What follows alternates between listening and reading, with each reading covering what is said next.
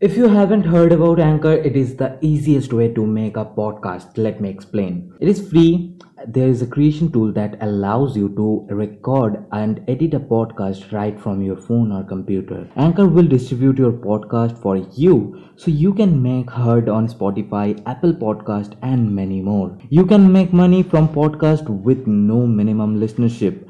It is everything that you need to know to make a podcast in one place. Download the free Anchor app or go to anchor.fm to get started. Hey guys, I'm back with another podcast, and in this podcast, I'm gonna talk about IPOs. So, what is IPO? Why uh, IPO is um, offered for the public, and many more things I'm gonna talk about in this particular podcast. So, without wasting any time, let's get right into the podcast. So, what is a ipo first of all we need to know that what is a ipo ipo is uh, ipo's full form is initial public offering. By the name suggests when a company's promoter a promoter of a company decided to dilute or sell their share to the public this is called initial public offering or ipos when it is first um, uh, offered for any individual like you and me or, or retail investor then it is called ipo and further when a company dilute want to dilute more share then it is called fpo or further public offering uh, and so, or it is also called follow up uh, public offering. So uh, there are various type various uh, reason why a company want to go public want to um, make their ipo so there can be purpose to uh, repay the debt obviously a company if a company have a heavy debt and uh, it affecting their pro, uh, their pro profitability then it is also needed for a company to to repay their debt in very uh, first uh, this could be their very first priority. Also if one promoter want to sell their share for their retirement fund obviously uh, then also uh, or he want to start their uh, his own company then he also can um, uh, sell their share through a public offering.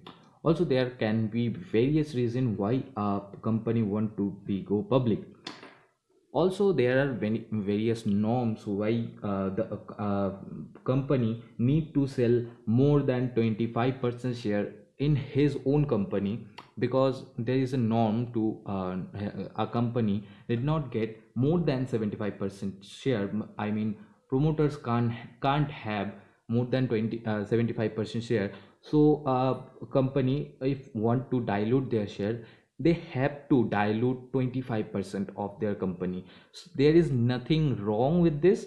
Also uh, you need to know that if not every time a ipo is being successful because there can be um, negative subscription i mean not negative subscription uh, but um, uh, there is possibility that uh, the ipo is not 100% subscribed then it is also a very bad thing because because if a uh, if a IPO is not oversubscribed or not 100% subscribed that means that uh, shows that public have don't uh, don't have uh, trust or don't have any interest in this particular uh, IPO uh, but if a company get 90% of his 90% uh, subscription in his ipo then it have to um, list in share market. So this all this is also a thing that you need to understand before applying on a ipo so there uh, in this year there is a series of ipo that is coming in indian market also. I saw some ipos in uh, foreign market.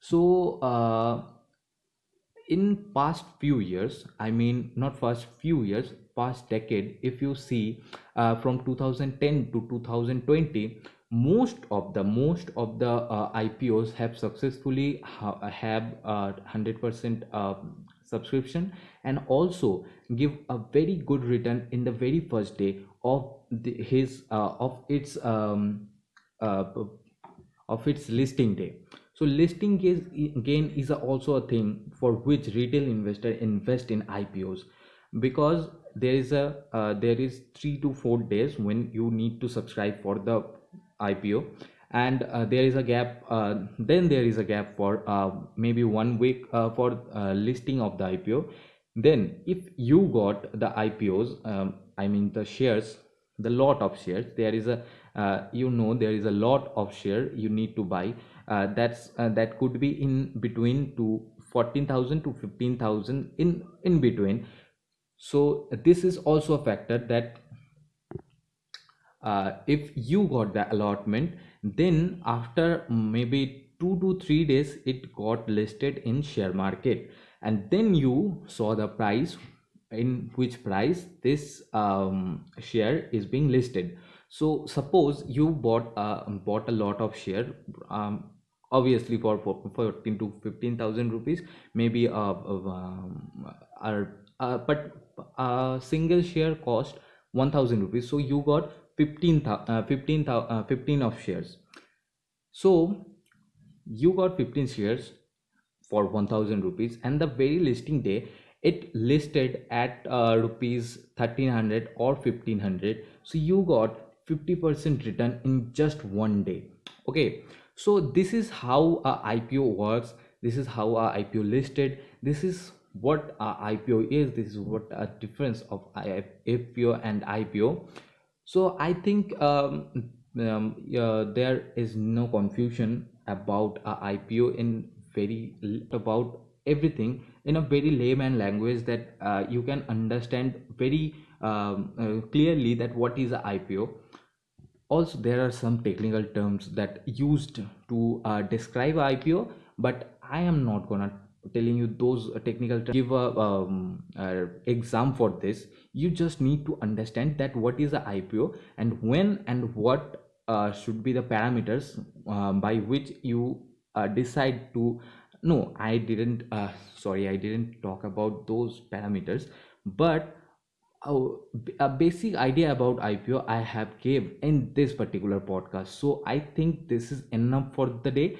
And uh, we're gonna talk about anything more about finance about share market about personal finance about many more things in another podcast. So thank you for listening the podcast and bye bye for now